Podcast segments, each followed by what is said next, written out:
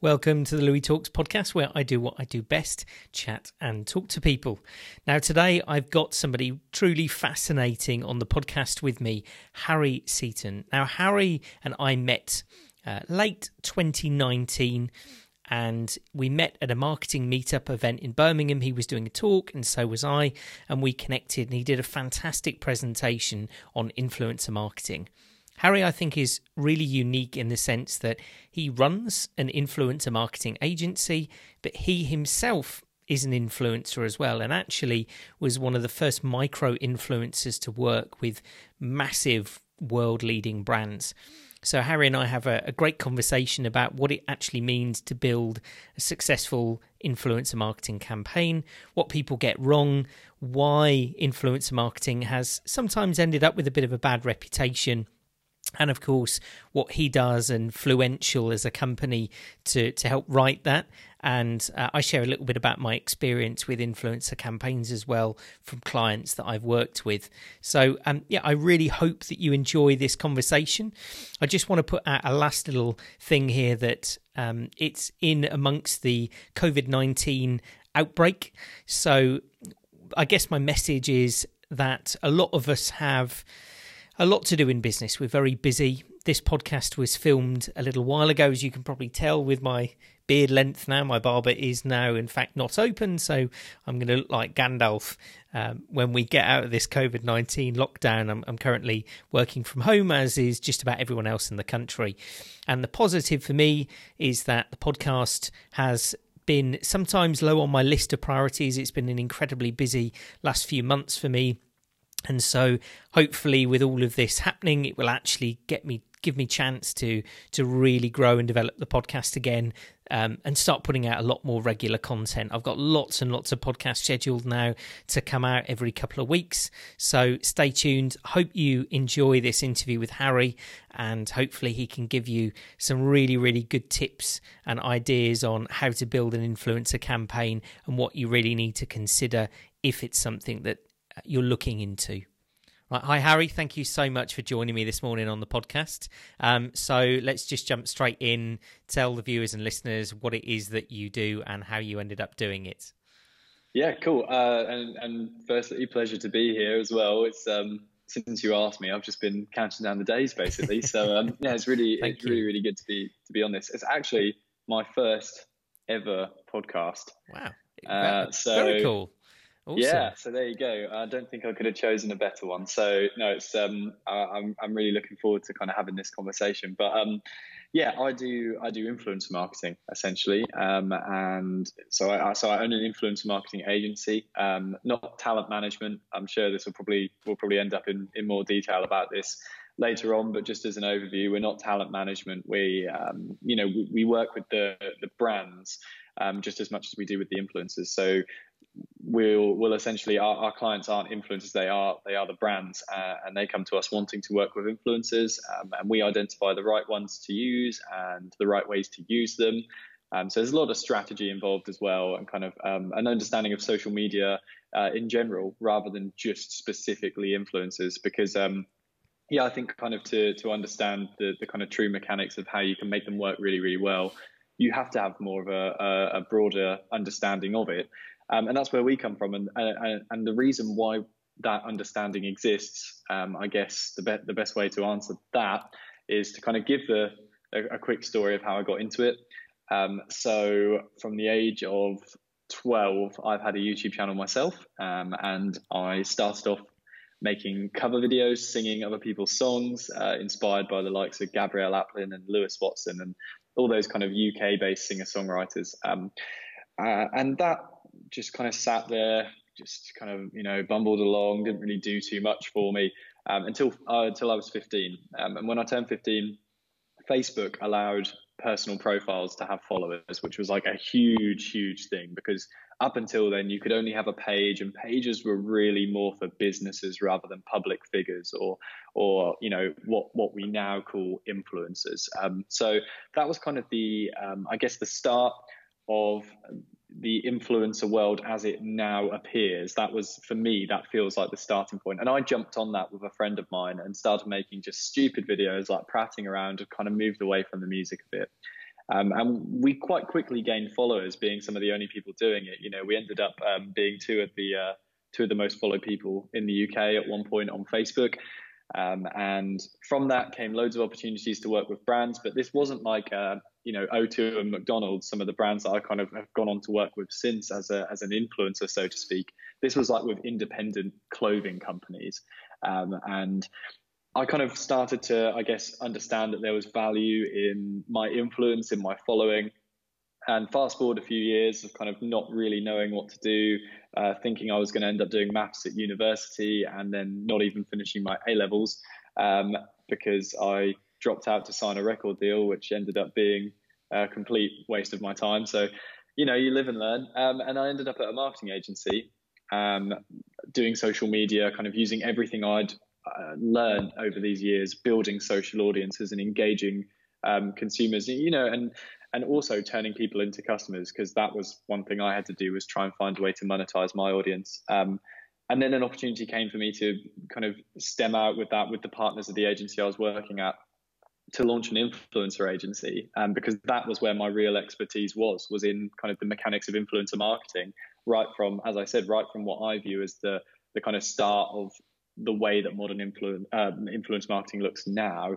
Um, so that kind of seven years of, of being involved in this industry came together and, and helped us launch Fluential based off you know my existing knowledge and network. And now we kind of growing and growing and taking on people and working with more agencies um, uh, more more brands rather and well and also agencies as well partner with them. And it's kind of yeah just grown into this thing that um, you know I, I never thought I'd be doing a few years ago but here we are very cool. Very cool. I mean, I, th- I think it's quite unique, obviously, that you've come through understanding how that works as a as an influencer you know working with brands directly understanding what that process looks like and then obviously now being able to apply that to others so you know you're, you're sort of representing both halves where um, uh, you know, obviously, I saw you speak a little while ago at the marketing meetup in Birmingham, but you mm. know, I, I, remember you talking a lot about the fact that actually a lot of people get influence marketing horribly wrong. They just think it's a case of you know giving you a Coke bottle and you sort of stand there in your video awkwardly with this brand and think that that's going to actually drive. Um, influence and interaction with that brand. So I'd I'd love to know your thoughts on why people get it so horribly wrong. Yeah, yeah. I think it's you know it's it's hilarious, and I remember actually I'm I must have clearly the talk must have been half decent then because you remembered that part of it, which is uh, which I'm, very I'm very flattered by. Um, that was my favourite part of any talk is kind of criticising that way of working because it just it's no good for the brand. It drives no real results uh, if any results at all. Um, and the influencers don't even want to do it. The only reason they ever accept things like that is because of the paycheck, um, which means they're probably not even the influencers you really want to be working with if that's what they're in it to gain. But, but yeah, I think the thing is, is that when influencer marketing started to grow. I, I, hate, I try not to say came about because, you know, with things like affiliate marketing and word of mouth, it's essentially traditional methods of influencer marketing. So it's just kind of the only reason it's called influence marketing is because I think we needed a new name for it when social media started rising. But um, but yeah, anyway, um, I think that the reason why it's done so badly is because a lot of people seem to just a lot of marketing experts, arguably, you know, people who knew a lot about marketing with various different methods, just forgot everything they knew about marketing. And the reason the reason why they did that and purposefully did that was because I think they saw these big numbers that influencers were pulling, big views, you know, big engagements, and they just kind of took that a bit for granted and thought, well, therefore, I don't really need to put too much effort in. This person's got such a big pull anyway that no matter what they say will be listened to. No matter how they present this product, people are going to love it because they love them.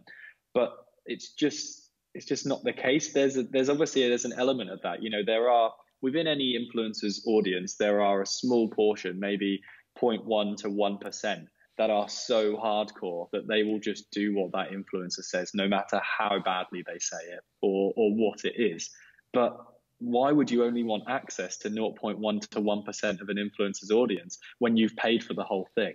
And, and a lot of people just forgot about all their their typical best practices for content marketing and actual advertising and just relied on chucking something to an influencer um, and, and, hoping that by them throwing it at the wall it would stick. And and it doesn't, um, only to that tiny, tiny portion. So that's why I think a lot of people have, have got it wrong. And there's still such a big element of that now. You know, there's still massive campaigns by massive brands where it's just a, not even the the influencer; it's just a picture of the influencer's hand holding a product. Um, and it's artsy and it's nicely taken and it's you know it's well edited, but it's still it, it's not harnessing the power of influencer marketing at all because it's just a digital billboard if you do it like that. Um, so yeah, I could rant about that for ages, anyways. but I'll, I'll, I'll stop there for now. yeah, you know, I, think it, it is interesting that you say that that they kind of forget what it really means to to market to a customer base because obviously a lot of that is specificity to the market. It's about understanding the, the target audience. It's about understanding the impact that that influencer has. You know, because I think I think that's one thing that obviously I'm seeing more and more, and I think that the shame with influencer marketing, as far as I see it, is that a few people that I've spoken to recently have got horror stories, um, and it is because you know they've purely looked at numbers and gone, oh look, this person's got you know half a million followers, let's do something with them. And it turns out that either they've bought fake followers or they're mm. a girl in a bikini and you're trying to sell them a product and you know the target audience of theirs is probably about 98% male and watching yeah. her just because she's half naked, not really for any yeah. other reason. So, I, so I'd love to know your thoughts on that because I feel like influencer marketing has such massive potential, but there's also been this real initial bumpy period where I think a lot of people, certainly that I'm talking to, sometimes will instantly go, "Oh no, that oh no, I don't," you know, influencer marketing. There's all these con artists out there who've got fake followers. Mm. Yeah, no, no, you're you're completely right, and I think it comes down to kind of purpose, and purpose is something um, that that kind of takes a lot of forms within influencer marketing and has to be considered in a lot of different ways. You know, that's right from the purpose of why are you actually wanting to advertise this product um, and what are you trying to achieve, all the way through to why what is the purpose of these people following this influencer? Um, because there's lots of different reasons why you might follow someone online. You know you might follow someone not not just influencers but anything. You might follow someone because they give good news. You might follow someone because they're your friend or your family. You might follow someone because you think they're attractive. Um, uh, and it's no it's really interesting that you say that because it is the big thing you know a lot of people they you know with, with, especially with like the with um, tanning products and beauty products they will turn to the kind of influence that you're mentioning you know kind of the um, the you know certain girls who are perhaps you know wearing slightly less on Instagram. Uh, no easy way around saying it, and I don't think they they take the face value and the big interactions, and they don't dig into the analytics. And you know, of course, there are going to be some of those people who do have majority female audiences too, but there'll also be a massive amount of them that have majority male audiences. And if you're trying to sell a tanning product, then it's probably not going to work too well. Um, so it's it you've always got to consider this kind of this this purpose uh, of why is someone following them why would this influencer even want this product you know would they are, are they able to speak about it with any authenticity um, you know because a lot of people think that with influence uh, this is the problem is there's all these pre preconceptions and and no one seems to take um, kind of a less black and white approach to it. And I think the less black and white you are of it, the better, because some people think, well, they are, you only want to work with influencers that are experts in your field. But then if you make a product that it's impossible to be an expert in, then you're never going to work with anyone. So, for example, one of our clients, uh, you know, car insurance. Who's an expert in car insurance? You know, I challenge anyone to find an ex because because why would you be? Why would you spend your life researching car insurance? Yeah, it doesn't happen. Um, and, and, and, on top of that, you know, that can sell to pretty much anyone. Anyone with a car needs insurance, but you know, but then there are other places where that does make sense. So, for example, you know, if you want to sell a cleaning product, um, then you know there there are people who who obviously who are kind of listened to and have authority within keeping a house clean. Like, for example, I, I don't like to use her as an example because she's so mainstream now that that audience has become a bit diluted. But Mrs. Hinch, who blew up from having like the cleanest home on Instagram, ended up on Good Morning Britain. You know, if you'd have hit her in her prime, that would have been perfect for a cleaning product. But then also, again, pretty much everyone uses cleaning products who has a house. So if you can find anyone who just is talking about their lifestyle in their house, whether they're a cleaning expert or not, there's still value in them. And that's why it can't be black and white. It's got to be diverse, and you've got to think.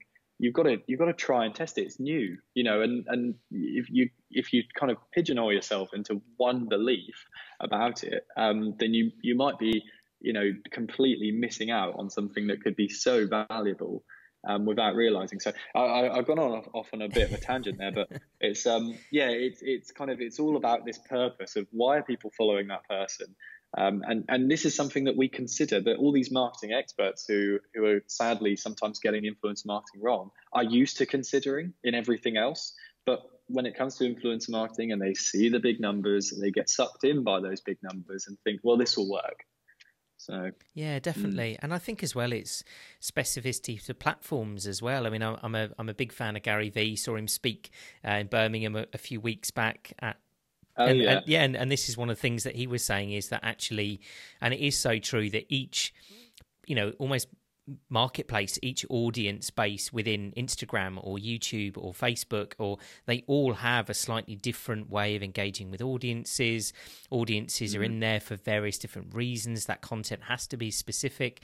I mean, I, you know, I'm probably now sounding a bit old, but you know, I've recently got onto TikTok just, uh, you know, and, and after watching Gary Vee's stuff, and I'm just getting on there because he's like, you need to be on the platform for a few months, just watch and engage and see what it's all about. And, you know, I must admit it's probably showing my age a bit, but I don't really understand a lot of that content. So I think that the danger is as as well there that if I was to go to a TikTok influencer and say, well, they've got, you know, they've got a massive following, I'm looking again at the numbers, and I think this product or this way of, or, you know, advertising, which might work for YouTube, is going to work on TikTok, and that might not be the case at all. And I think, you know, when even now seeing how brands are using TikTok, they are almost like mirroring the way that that audience is engaging with that platform, which is quite unique. So I think that's another challenge, isn't it? Is how do you actually how do you pick the right influencer and the right way of reaching an audience and it has to be specific to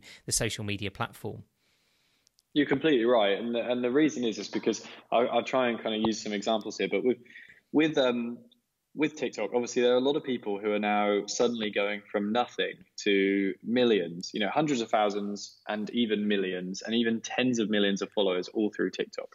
And TikTok is arguably there are a lot of people who are very clever with it, but also you can succeed because TikTok, the discovery and the algorithm on TikTok is possibly the best for growth out of any other social platform right now. That might change, but right now that it, it, it is the best. You know, I've I'm quite new to TikTok myself. Um, I've obviously I've been on there, I've been watching, I've been getting ready because eventually there are going to be some really great opportunities. I want to make sure I can capitalize on them.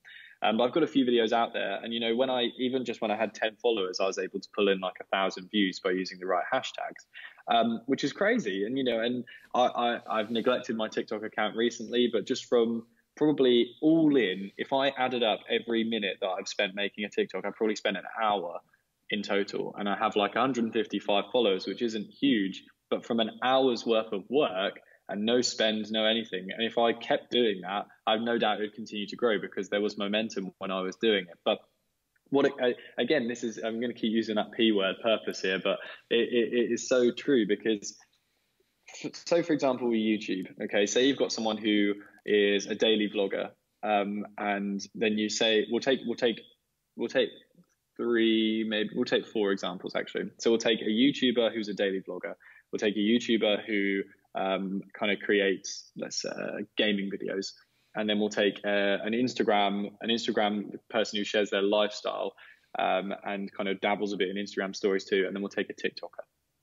So if you've got the YouTuber who's the daily vlogger, arguably going to have one of the most engaged audiences, whether their engagement stats like their likes, comments, and shares reflect that to the to the blind to the naked eye in comparison to some of the others they will because that audience will feel so connected to them because they see the ins and outs of their life every single day they are so engaged to that person the gaming youtuber now if they have a bit of a standout personality, then maybe this will be different. But a lot of the time, people are watching because they're interested in the content rather than interested in the person. Um, they still have a massive place within the influencer in the influencer world, um, especially the ones with the standout personalities. Um, and you know, some of the ones who you know, especially when it comes to like gaming products, obviously, if they are a good gamer, then they kind of come off as an expert, so it's going to help. The Instagram lifestyle person, if they're doing lots of stories and lots of in the moment content, they probably got a fairly good connection with their audience. But if they're just posting nice pictures, probably not great. Again, they will have power recommending products that are similar to ones they've been using all this time because that's how they built their following, um, but not a huge, huge amount of influence. Then finally, the TikToker. And the TikToker is really interesting because let's say this TikToker had no other following on another social platform. So they built their, t- their, their platform purely on TikTok. So whilst TikTok does rely on personality, a lot of the time you're not talking direct to the people in your content. You're not you're not sat here like we are now having a conversation like you might be on YouTube or even like you might be on Instagram stories. Maybe you're funny, great. That that definitely does build a following. Um, maybe you're talented, great. Again, that builds a following.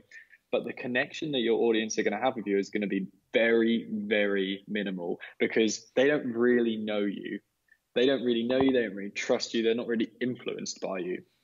However, if you take that daily vlogger now and they also have a TikTok channel, then the chances are their audience on TikTok are quite well, can be quite well influenced because they're the people who already have a connection with them from somewhere else. And if, and likewise, if that TikToker was to diversify the hardcore TikToker, branch out into something like YouTube where they can form a deeper connection with their audience, then in turn their audience across all their socials is you know their their power and their influence is going to grow. Um, so it's kind of it, it's that's why you have to kind of look into it all because if this person's on TikTok, they got 10 million followers, but that's all they have is that TikTok, then essentially they are going to be more of a bit of a digital billboard for a brand. But that's I mean that's fine but then you have to get more creative with your marketing because you can't rely as much on the fact that this person everything they say is listened to and trusted because it's not. So you've got to really think of a good way to advertise, as you would with TV. You know, it's but I'd still argue that it's better, even when they don't have as much of a connection, than advertising in a way where it's your brand advertising itself. Because I mean, there's even less of a connection there between your brand and some random person, whereas at least this person is already followed by those people. Um, so it's kind of yeah it's it's it's like there's levels to it and it, it it all comes down to the level of connection they have with their audience and there are ways that we can assume that beyond engagement just by looking at what they're doing and the type of content they're doing and the type of interactions they're receiving. You know not how many comments but what are the comments? You know what how do these people actually respond to this person? How well do they seem to know them? Um, so yeah i think I, I think knowing which platform you need to be on it just in, in, it's very different for every person but you you know you kind of like you say about having tiktok and anyone who's who, you know listens to this podcast right now should definitely have a tiktok if they don't just to be there just to be keeping up with it um, because one day it might have some opportunities that you will really regret missing out on um, if you're not there right now yeah, I, th- I, think it's an interesting thing, isn't it? Because you know, even when you look at some of the early YouTubers, um, actually, you know, they were on those platforms sometimes earlier than anyone else. It wasn't that they were putting mm. out the best content in the world. It wasn't, but actually the early adopters. I think there's a real um, there's a real case for being in that space early on. Um, and I also mm. think, like you said, it gives you a better understanding of, of how to then market to that audience if that thing is going to grow and it's going to develop.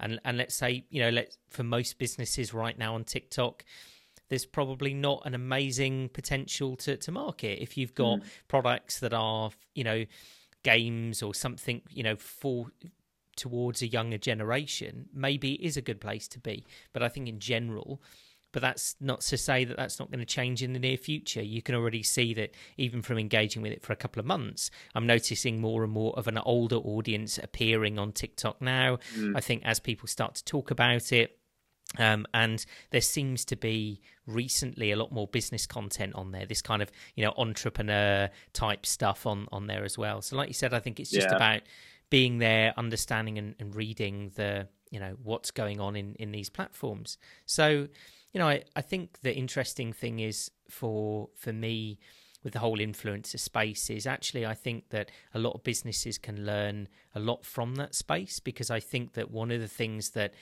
I feel like influencers have really done in the marketing space, and I know it's a word that gets so overused, but it is authenticity. You know, when mm. we're now seeing these really hyper human brands where, you know, like the YouTube vloggers, the daily vloggers, you know, the audience have such a connection with that person.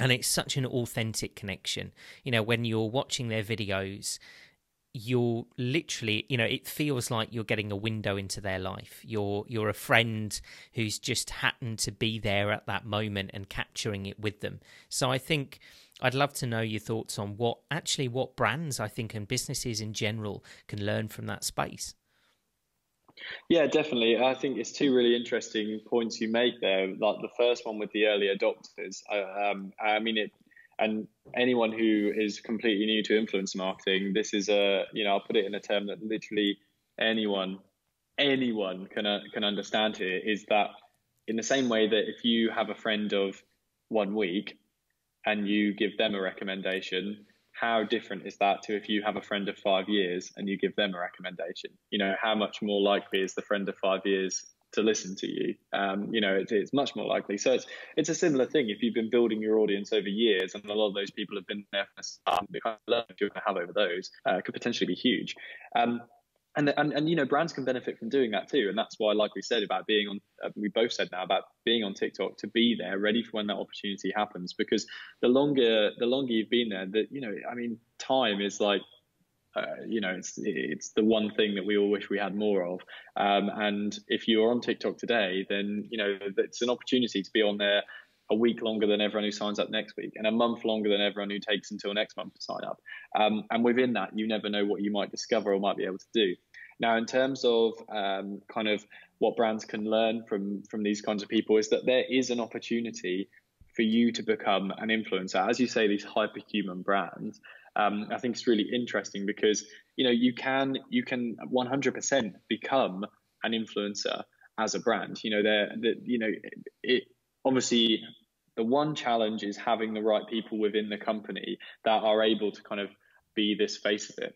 Um, and with you know with larger brands, it's going to be very very hard um, because you know there's, I mean, for example, you, you can't imagine Adidas being able to make their marketing manager the face of Adidas, but then equally the CEO has probably not got enough time. So it's kind of a bit of a lose lose. But with startups and SMEs, there's a huge opportunity for you to become that influencer, for you to, you know, be a bit bolder and a bit braver with it, um, and and start talking about things, you know, within your industry and everything like that. Whether that's uh, more business focused on LinkedIn, um, if you're kind of B two B, which still massively works, or whether you are a product, you know, you are selling to consumers, and you want to get in on YouTube and TikTok uh, and Instagram and Twitter and everything like that.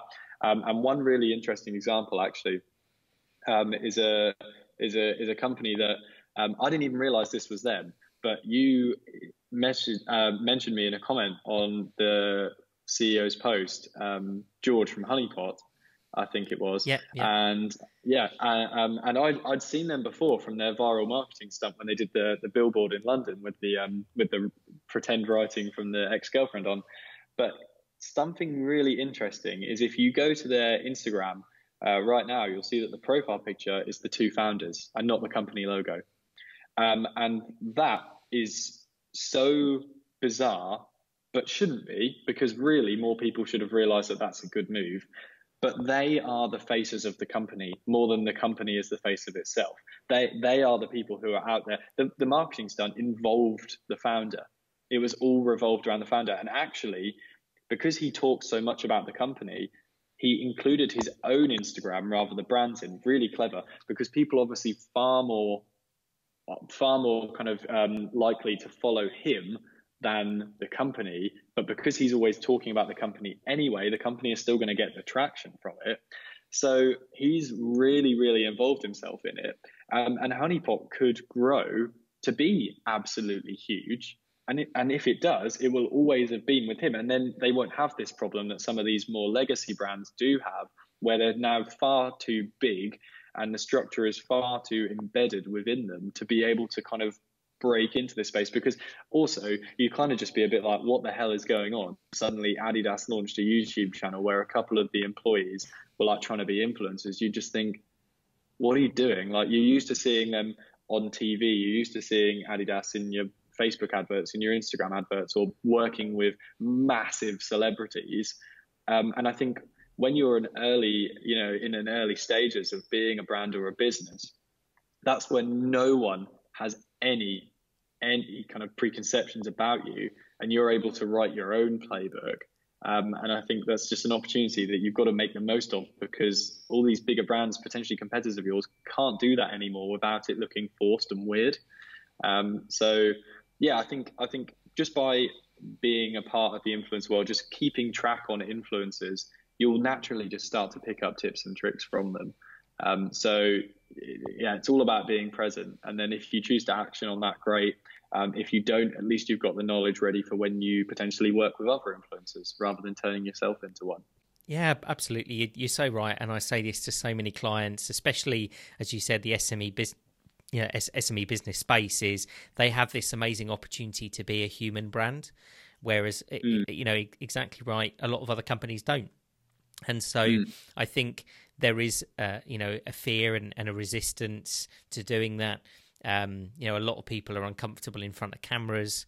I think the one advantage that maybe the younger generations have got is, you know, because they grew up with smartphones from such a young age, they've actually been used to this kind of yeah. um, connection through their phone. Whereas I think even for me in my generation, um, you know, we were like Bluetoothing each other Akon songs in parks when we were 15 and 16. So it just what we didn't have the same relationship with our phones. It was yeah. It was like you texted each other occasionally, but th- that was kind of it really, and maybe the odd phone call. Whereas now everything passes through that portal. You know, your whole mm. contact network, everything you're doing, your social network, the people that you follow, the brands, everything you're able to reach through that mobile device. So I think there is, I you know, I, I say to a lot of people as well that there needs to be this sort of meeting between the generations. And there's a lot of talk about millennial generations, and there's a lot of negativity online.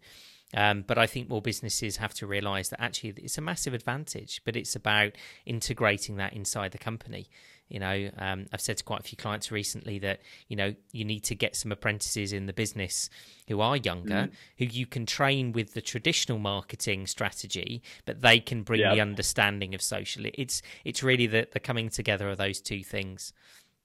No, I, can, I couldn't agree more. And I think this is this actually, if you look at most influencer agencies in the UK, um, some of them actually use it as a full-on selling point that their average age is, you know, like I don't know, we average age of 24 or average age of 22, or some some of them are like average age of 20, and you just think, crikey, because the thing is, is that appears to be a benefit because you can say you can sell it on the fact that oh, so they all grew up with influence marketing. Yeah, absolutely great. But influencer marketing, what about when there's a wider campaign that involves a lot of different angles that then none of these people have ever been exposed to? Um, and, uh, you know, it's going to sound a bit hypocritical at first because, you know, I'm uh, I'm 22, so you know I would, but I'd never claim to have um, you know the the experience in the white. I feel like I have a very good understanding of um, all areas of marketing, but I'm not an expert in a lot of them. However, um, with us specifically, and I guess this is my my one cheeky plug is that um, you know I've come from you know we're we're part of a group of agencies um, and we partner with other agencies um, you know and partner with you, you know really talented people like yourself who have been been doing this longer than I have who I then end up picking up this understanding and extra experience from all of those people. But the thing is, if I was to sit in a room with a people who are just me, if I was sat in a room full of me's, all I would know is what I is is what I've grown up with, which is that influencer marketing angle. So sure, we'd probably be awesome at influencer marketing, but the moment you wanted that influencer marketing to integrate with something else, I'd probably think, oh, I've never done that. How on earth am I meant to do that? What I don't know anything about that. Um, and it's re- really, really dangerous. And I think that's why I genuinely could not agree more with what you've just said about how they should get the younger people in who have already got a bit of an understanding about that and then train them in the traditional ways so that they end up with a more rounded approach because I, and I think that's not just true of influencer marketing. That's true of any area of marketing. It's always handy to be an expert in yours, but have an understanding of the others, because the chances are you're going to have to work with those other teams at some point, um, and and with those other methods anyway. Whether it's you doing it or someone else, you need to know how it works, ready for when it happens. Um, so so yeah, I think you know there, there definitely needs to be a bit of a shift in kind of people um, just purely working with younger people when it comes to influencer marketing. Um, they they definitely need the balance. Um, and and you know that I'm sure that will change because that was the you know that was the case with marketing agencies not too long ago where it was cool to sell it on the fact that you were all young whether you're influencer marketing or not but then hang on a minute what about these people what about people who are like 40 50 60 who have been understanding the psychology of consumers for decades for longer than some of these founders have been alive and all these principles still apply no matter what area of marketing you have and we're just ignoring them because oh well they're old and they don't have snapchat. And it's like who get, who cares if they have snapchat? They know how to sell to people which is what we need to do no matter what method we're using. Um, so yeah i think there's like you know there's there, there's definitely an error in a lot of people's ways at the moment of just kind of neglecting people above 30 which is just ludicrous yeah, you, are so right. I mean, I, I, I have seen a lot of those um, ad, ads and stuff like that, particularly on Instagram recently, where there's um, mm. a founder talking, and you know, straight away it's we've got an average age of 21, 22, 23, and and like you said, you know, yeah. to an extent, it you know it gives you an understanding of, of a particular marketplace which is great but like mm. you said there's there's always that needing for the backing of of long standing experience because i think that you know, and it's one of the things I love about Gary Vee. He's saying, you know, never be one dimensional with your marketing. Yeah. And and I think yeah. that the challenge is that obviously as the digital world grows, and I think that there is a sense. I say to a lot of brands, you know, you have to be in the digital space because you have no choice now. You know, eight years ago mm. you did, but now that's just how people are engaging with content. However, it doesn't mean that other forms of marketing are dead and um, I've got a real bee up my bonnet about um, you know gifts and appreciation mm. of customers, and that's something that has to be physical. You know, um, I in my own business and, and clients' businesses always say, you know, think about the last ten orders you had, um, and then you know, not the biggest, not the smallest, but what gifts did you send out to them? To show appreciation mm. for that business you know and, and that's a super old school mentality of you could call it marketing you could call it customer journey but um, you know i learned it from our local butchers in the local village when i was you know a kid uh, every so many orders you'd go in they'd give you a free pack of sausages or bacon or something to show you appreciation yeah. of you know restaurants are very good at doing that when you've got your local restaurant and you've gone in many many times occasionally they'll give you a bit of money off or a free dessert or a free drink or mm. something. And it is just that appreciation. So I, you know I, I see that well that's marketing. Um, it's just yeah. very differently dimensional to influencer marketing. And I think the worlds can come together. And I think when they do they can be even more powerful. But it's you know it's one one learning from the other. Um, so I, I, guess I'd, I'd love to know your thoughts on where the influencer space is right now um, and and mm. what you see sort of happening in the next, you know, I guess year or so, and, and I guess you know what what people should be aware of. Yeah, definitely. Um, so I think right now, uh, influencer marketing seems to, and I, am just going to put try and put a figure on it, but uh, just from my my eyes only, um, and in the UK, I'd say about 80% of influencer marketing is taking place on uh, Instagram and YouTube um, which is, you know, which is, which is which was kind of inevitable um, to one extent. You know, when influencer marketing became started to truly become what it is today, it was mainly through YouTube.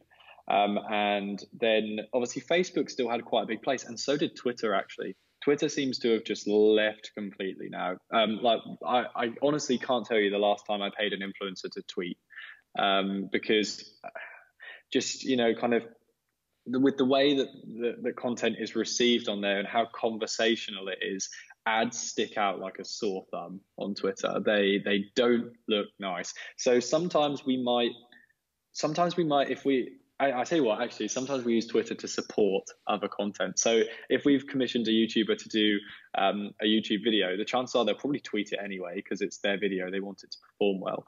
Um, but maybe if we wanted to give it an extra push, we might then commission a tweet to for them to tweet it again. Um, because again, the kind of the value to their audience is the reminder of the video. It's not the not it's not it's never going to go viral you know and some clients want that v word all the time um, and you kind of have to tell them that you know actually you don't want to go viral you just want to reach the right people um, but not that virality doesn't have its own place. That's a whole other conversation. But um, but yeah, it's kind of so right now it's more Instagram and YouTube, and the reason is is that YouTube again allows for that more deepened connection between audience and creator because you can do longer content. People are people go there for longer content. You know, you can post longer content on Facebook. You can post longer content on Instagram too. Now it's still not quite as long, but you can. But it's not why people are there. It's again, it's that purpose thing. It's people are people are on YouTube people I'll go on YouTube and I'll click on a 25 minute video and that that's fine which sounds crap which sounds crazy because you know it's like well that, yeah it's not a massive commitment. But if I went on Instagram and something came up that was 25 minutes would I watch it? Absolutely not. If I was on Facebook and I see a video that's more than 60 seconds I probably won't watch it because I'm not fussed. And same with Twitter. So there's that's why YouTube's got its value. You can do a slightly deeper brand integrations um, or, or you can have say a 30 to 60 second brand integration on a video uh, but that video could be 20 minutes so it's a smaller section of the video so it doesn't stand out too badly.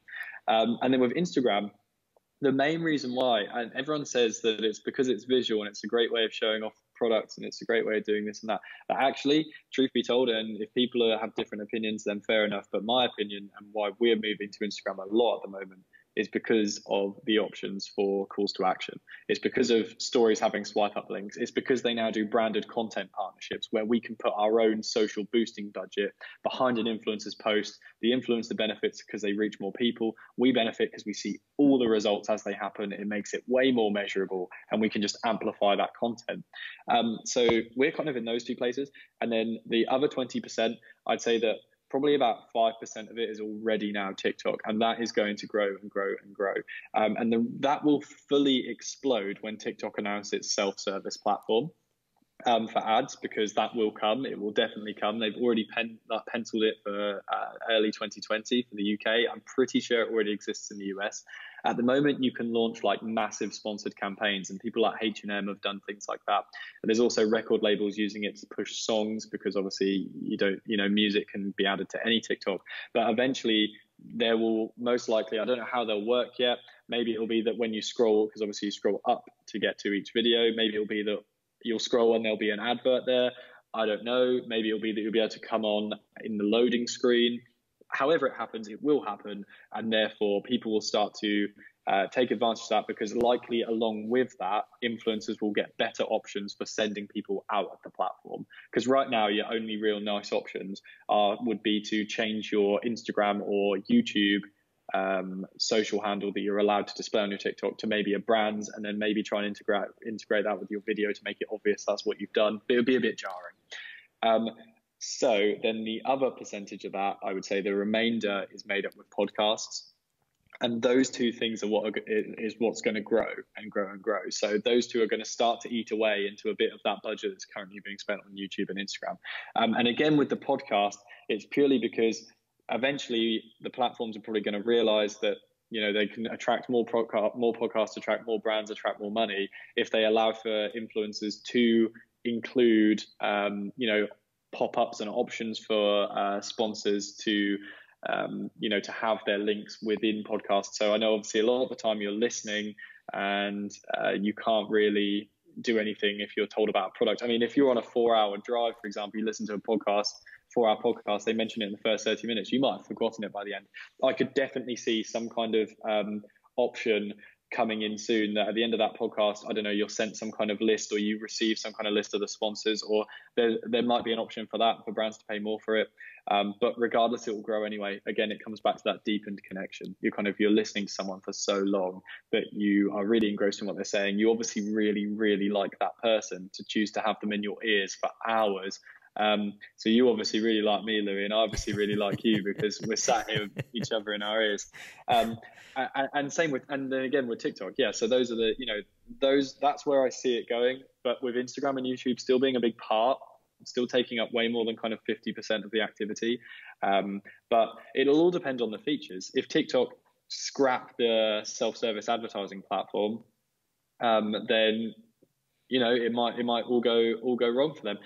Also, equally, if the self-service advert, advert platform comes out and it's awesome, and for some reason TikTok users engage with ads really well and really cheaply, people might not bother as much with the influencers because they'll just run their own brand ads. Um, and same with podcast. If there isn't kind of any innovation in the way that you can sponsor a podcast, then maybe it will die off eventually, or just stay at the same level. Um, you know, there's there's kind of there's no there's there's no telling. These are just you know my predictions, um, but hopefully they're right. We shall see. Fantastic. Well, well, we'll refer to this video in a couple of years and see see what happens. Yeah. But but yeah, I, th- I, think I think it's it is a really interesting space right now at the moment to see what's happening. I think it's very exciting because I think mm-hmm. that there's more change and development in the last few years than there's kind of ever been within the marketing space. And although I yeah. suppose you could say that they're they, they're all new ways of doing the same things that have always been done, but I think yeah. that it's it's the range that you can reach, and I think that what what kind of excites me is that you know we we've kind of seen that organic reach decline on Facebook and Instagram.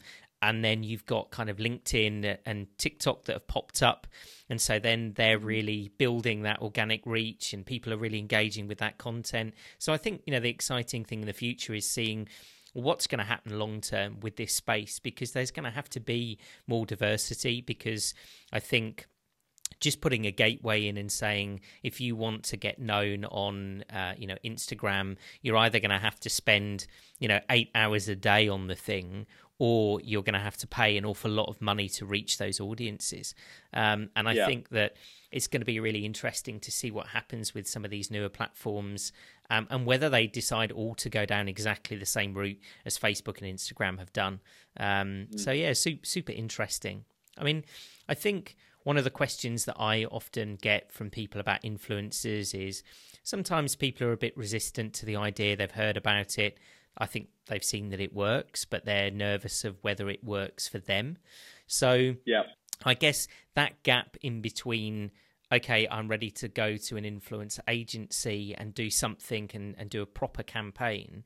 But there's that sort of gap in the middle where there's you know a lot of talk about micro influencers and you know being able to do things almost like a test bed. So, what would your thoughts mm. and advice be on on that period for a business where they're not quite sure, but they want to do something to explore the the idea? Yeah, well, this is going to sound so so so silly because if I if I no matter what I say, because if I push agencies, then people might think it's just because I own one, and if I say try it yourself, then people might think I'm mad. Um, so I'm going to kind of go try and settle somewhere in the middle. Um, so obviously it's a it's a it's a new area. Of, like I say to you, it's not a new area of marketing, but how it is now is a new area of marketing. Um, so with agencies, if you can find an agency that you trust, if you can find one who genuinely has, um, you know, ex- has been around as long as it is possible to have been around here, of which I believe that, you know, quite firmly that we are one. Um, not to say that we're the only one, but I believe that we're a very good option. Then, then you know, then great because it is one of those things that is easy to get wrong, um, and you want to make sure that you're working with experts and people who are going to get it right. That being said, depending on your product, it might actually be a lot easier than you think to find influencers. Um, and if you can, um, and this this is only going to really work for B2C who are selling quite low value products, okay? Because things like, for example, um, so for example, our car insurance client, um, I wouldn't necessarily recommend them to this. They probably need a bit more expertise because car insurance can obviously cost 300 quid, but it could cost 3,000 pounds. Um, so there's a bit more risk involved. However, if you're um, and, and we've done this for a couple of clients and and truth be told if they kind of put kind of um, you know a bit more research into it they maybe could have done it themselves but they obviously didn't have time or didn't want to. I can't complain. Uh, it was a client for us. Great. Um, so what i would say is that with for example i use them as example so a chocolate company actually um, and uh, and um, also a um, a toy company. So gifting and product gifting, and actually something that you've already mentioned today, is is a great way to engage influencers and kind of test how influencers react to you and the type of content that you could expect to receive from influencers with your product. Um, and you, you you'll never be able to guarantee results with gifting because some people um, the, the thing is with gifting is it's very hard to demand a post from someone unless they are a much smaller influencer because they're probably used to being paid. So gifting is really weird because I could gift something to someone with 2,000 followers and they might do me 10 posts because they're over the moon. They're not used to receiving products. They've never even received money for a post. So this is a big deal to them. Equally, I could gift someone something with 5,000 followers, so not much more, and they could be used to getting paid because maybe they have a they're, they're experienced in the industry, they have a good agent, they're used to getting paid, and they might not post it. Equally, I could give something to someone who with 10k who would actually be willing to post it completely for free, but they just forget. And then on top of that, I could give something to someone with a million followers, and just because they really love it, they just post it.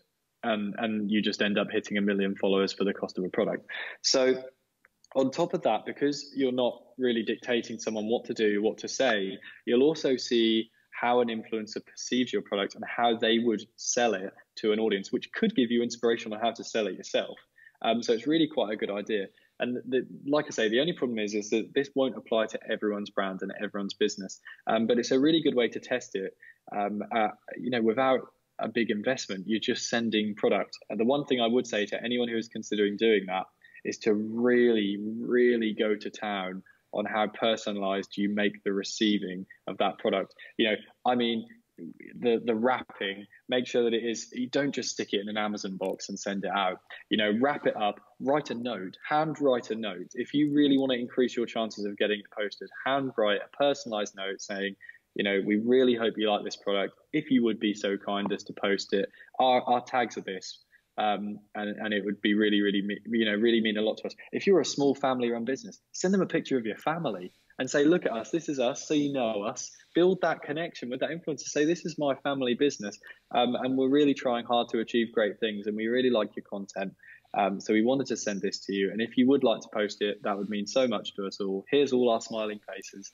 Uh, you can see, you can picture that while you're posting it, and um, yeah, and get it out. And and you know that's that's happened with me. I've worked with some I've worked with some small brands. I've worked with some massive brands as an influencer. I've worked with you know O2 and McDonald's, and I've been and Coca Cola, and they've paid me um, you know good good money to do these brand deals. But then equally, I had Boots. Um, Boots did a campaign like a Christmas gifting campaign, and they sent me a perfume to give to my mum for Christmas and they boxed it in this incredible box, absolutely stunning. And on the box was like an, a bit for writing, and they'd written in it like, "Harry, hope, really hope your mum enjoys this perfume. Uh, Merry Christmas from all of us at Boots." And you know, I took pictures of the entire thing. Like, I took pictures of the box, I took pictures of the note, I took pictures of the product. They got so many posts from me, so many more that people that had paid me actually got because of how much effort was put into it. But and and actually, weirdly, it was nothing to do with the fact that it was Boots because sometimes there'll be a vanity with these bigger brands because people want to be seen to working with big brands. But actually, I'd worked with brands much bigger than Boots, and it didn't mean anything to me that it was from Boots. It was it was the effort. I was just astounded by the effort that someone had put into me, who's arguably quite a small influencer. Um, but realistically, that probably only took them about 10 minutes, you know, because the box was, wasn't handmade. They just bought a nice one. And the the note was about three lines long, but it was awesome to have got it. So, you know, they're, they're, they're just so many little touches you can put. So that's what I'd say is gift and really go to town with it. And if that's not an option for you or your brand or your business, um, then look into agencies, especially some of the smaller agencies. You know, for example, with us, we will take on smaller campaigns with the for the you know for the right people. It's not that you need to spend tens of thousands of pounds.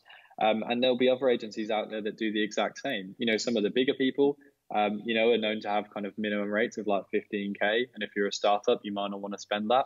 But there are plenty of people out there who will know how to spend that the right way for you.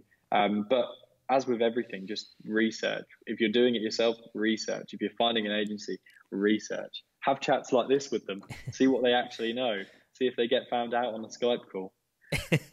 very true, very true. And I, I think it's an interesting time because I found this quite interesting. Uh, I've done a few smaller influencer campaigns in the past. Um, and a lot of them, this is going back a few years now, a lot of them were super mm. happy to do stuff for gifts. And mm. I'm really seeing a shift now to where even smaller influencers, now it might not be huge amounts of money, you know, we're not talking thousands and thousands of pounds, but uh, but it you know hundreds for a post yeah. or a couple of posts or whatever it might be. But there is now an expectation that they're going to get something because I think mm. more people are realizing that as long as their audience is targeted, um, they've got good engagement, and you know, I think the other my piece of advice is just if if you're ever going to work with an influencer, ask to see their their engagement stats because yeah. I've talked to quite a few brands that haven't done that and have been burnt by it. Um, so I think that's a really key thing, but. Yeah, I, I, mm. see this real shift happening to where a lot of influencers expect to be paid, and I think this is it. It's like it's, there's nothing wrong with it, and actually, I think in terms of getting out there, you know, if, if you were to look at the reach that a lot of influencers have got, they're going to reach more people than you know city centre billboards, and you will pay yeah. a huge amount of money for a city centre billboard still today. Um, and yet you have no idea who's going to pass that billboard. There is no any, you know, mm. no concept of targeting. It's just there, and if the right people happen to walk past on a certain day, great. But if they don't, well, you know, you lose. Whereas I think yeah. this is the advantage with the influencer space is as long as they're happy to share their, you know, their stats with you, you really do have a much better idea of who those people are. No, yeah, absolutely. I think the billboard example is really interesting because, you know, people, uh, a lot of them are sold based on kind of they'll, you know, you'll ask for the details and they'll give you the, the, the traffic and say, well, there's, you know, there's 100,000 people pass this billboard every day. And you think, yes, but how many thousands of those are children, you know, who, who can't read yet? How many thousands of those are children who just can't buy it yet because they have no money? Um, and, you know, and how, how many other thousands of those people are just everyone else who sits outside of my target demographic? Um, you know, so it, they they have their place, of course they do, for, you know, for awareness exercises. But actually, this is the, the strange thing is that for a long time, I've been trying to tell people that influencer marketing um, isn't just awareness because for a long time, it actually people that was the narrative that was pushed. People said that influencer marketing was great for brand awareness, but actually hardcore sales or anything like that, don't bother. Um, but actually, it's the complete opposite. There are so many traditional methods of marketing that are far more just awareness exercises, whereas influencer marketing can be both. It can be just awareness if you want, by all means, get some massive influencers. Don't stick any calls to action on it and just make it a massive awareness campaign. But if you want to drill down into specific people um, and you want to have those calls to action, you want to be able to measure every sale you get from each individual influencer you use, then you can do that. The options are there. Um, and if you hear people saying it can't be done, it's because they've not worked with anyone who can do it, clearly. Um, but you'd be surprised at how many people can do it it's just we're probably too busy doing it to shout about the fact that we can do it, which is why this is my first ever podcast in the 13 months of owning the business. Brilliant. I think everyone everyone's guilty of it. I mean, I, I think there there's a bit of a joke within the agency world that um, I was with a friend who's got an agency in Birmingham, and they've been doing their new website for months and months. And he even said, "He's like, I I was almost tempted to get it outsourced to another agency because we haven't got time." So I think there's yeah. always this funny thing within uh, you know, marketing and branding that actually you do it for other people, you do it for clients, but actually sometimes when it comes to yourself, you know, it, ev- everything else kind of comes first. So yeah, it is it is super interesting. Um, so I guess Harry, like any parting advice for anybody who's you know looking to get involved in the influencer marketing space, and I think you know coming under two categories, either I think I'm interested but not quite sure where to go next, or I'm interested but I'm also cautious because of all the horror stories I've heard. Mm-hmm. Yeah, so the first thing I think would be chuck yourself uh, for the first type of person who's interested but kind of yeah just not sure where to go next. Um, start by just chucking yourself into as many of the platforms as you can. Um, you know, ex- experiment with finding some of your own influences too, because then you know, looking at people who are talking about things similar to what you would want your influencers to be talking about, um, maybe talking about competitors of you, understand how they're doing it as well. Um, and once you've found that, obviously, it means that when you, if you talk, whether you do it yourself, you'll have picked up knowledge. Whether you go to an agency, you might have then a slightly, a bit of an understanding of what you could expect them to say and the type of people they might recommend to you, and it might start to make a bit more sense. Um, but by all means, get as involved with all the platforms as you can. Um, and, and, you know, that's not to say go and make an account on all of them necessarily. If you're something that you just, if you're a product that you just outright know that won't sell on TikTok, I mean, I'd still advise making one and having a look, but don't spend all your time doing all your research on there if you know that you're not going to use it. Um, or that it could never really work for you because, like for example, your B2B or something, um, because that would be years off. That's something like that working. Um, and then if you're the so so yeah, um, just to just to summarize that part of it, just yeah, chuck yourself into it head first. Watch watch as much as many as many YouTube videos as you can, whether they're related to your business in any way or whether they're not, just to start to understand how influencers talk about products and how therefore you could envisage them talking about yours. Um, because whilst a lot of agencies, us us included at Fluential, love to get involved in the strategy side, obviously you know your brand uh, better than we ever will. Um, and on top of that you might already have some really good ways that you're selling the brand. And if you see an influencer do something that actually looks like it could align nicely with them it might be that all you need a, ha- a hand with is finding the right influencers um, uh, at which point you could turn to an agency. And the same kind of goes for the next person too. Um, and with the caution i think again it just comes to it comes to just having these conversations you know talking um, to people from other agencies. And again, I just want to say to be completely neutral, not not just me, not just myself, um, but you know the, the right agencies will always be happy to share case studies with you. Um, and at the end of the day, um, an agency should always explore a potential lead. I feel like I, you know, I I've um, I've had people who've spoken to me for a year before and not gone ahead with me, and it doesn't bother me. And I think everyone should be the same because I've also had people who've spoken to me for a year and then on month 13, they've come in as a client. Fantastic. I'm, you know, I'm even more glad that I've spent that year with them. So I think you should be, you should be as inquisitive as you are. And we should expect you to be as a, as influencer agency owners, we should expect you to come to us with a bit of caution and say, well, can you just give me some, some stats on what you've done before? And, you know, how many sales are you generating? Everything like that and I can, you know, I can, and I'm sure other people can, can just turn around and say, yes, absolutely, I completely understand why you're worried.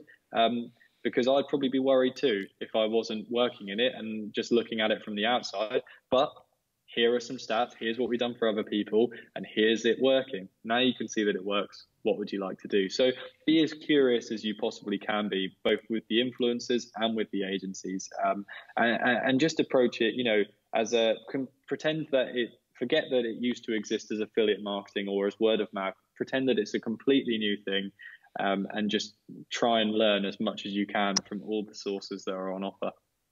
Amazing, perfect. Um, I think we'll we'll end there, Harry. I mean, one one last thing, I guess, shameless plug time, website, social media, that sort of thing. Tell everyone where they can find you. Yeah, fantastic. Um, okay, so to be honest, if you want to see the most content, you're probably better off finding me personally on LinkedIn because it's the one thing that I do have time to manage. Um, so you can find me by searching my name, Harry Seaton. However, if you would like to look at some stats and also some of the brands we've worked with, then head over to fluential.co.uk. Um, you can also find us on Twitter and Instagram, and I try and keep them updated as best as I can. But the the more personal content will be on my LinkedIn, and the more business and commercial side of things and the stats, well, actually you'll find them on our website. So um, so yeah, I'd go to my LinkedIn and our website. And tell you what, why don't why not? All of you listening right now, open up two tabs and check them out right now. It'll take you about 60 seconds. Awesome. Thanks so much for coming on the podcast, Harry. Really great conversation. And I hope people feel a little bit more enlightened about the influencer marketing world now. So thank you. No, thanks for having me, Louis. My first one, hopefully first of many, but if it's not, then you know it'll be the, the best first and last one I could have ever Amazing. Done. Thank you. Thank you so much. We'll have to do another one and dive a little bit deeper Definitely. into some campaigns. Awesome. Thanks, yeah, Harry. Absolutely. Cheers. Cool. Cheers.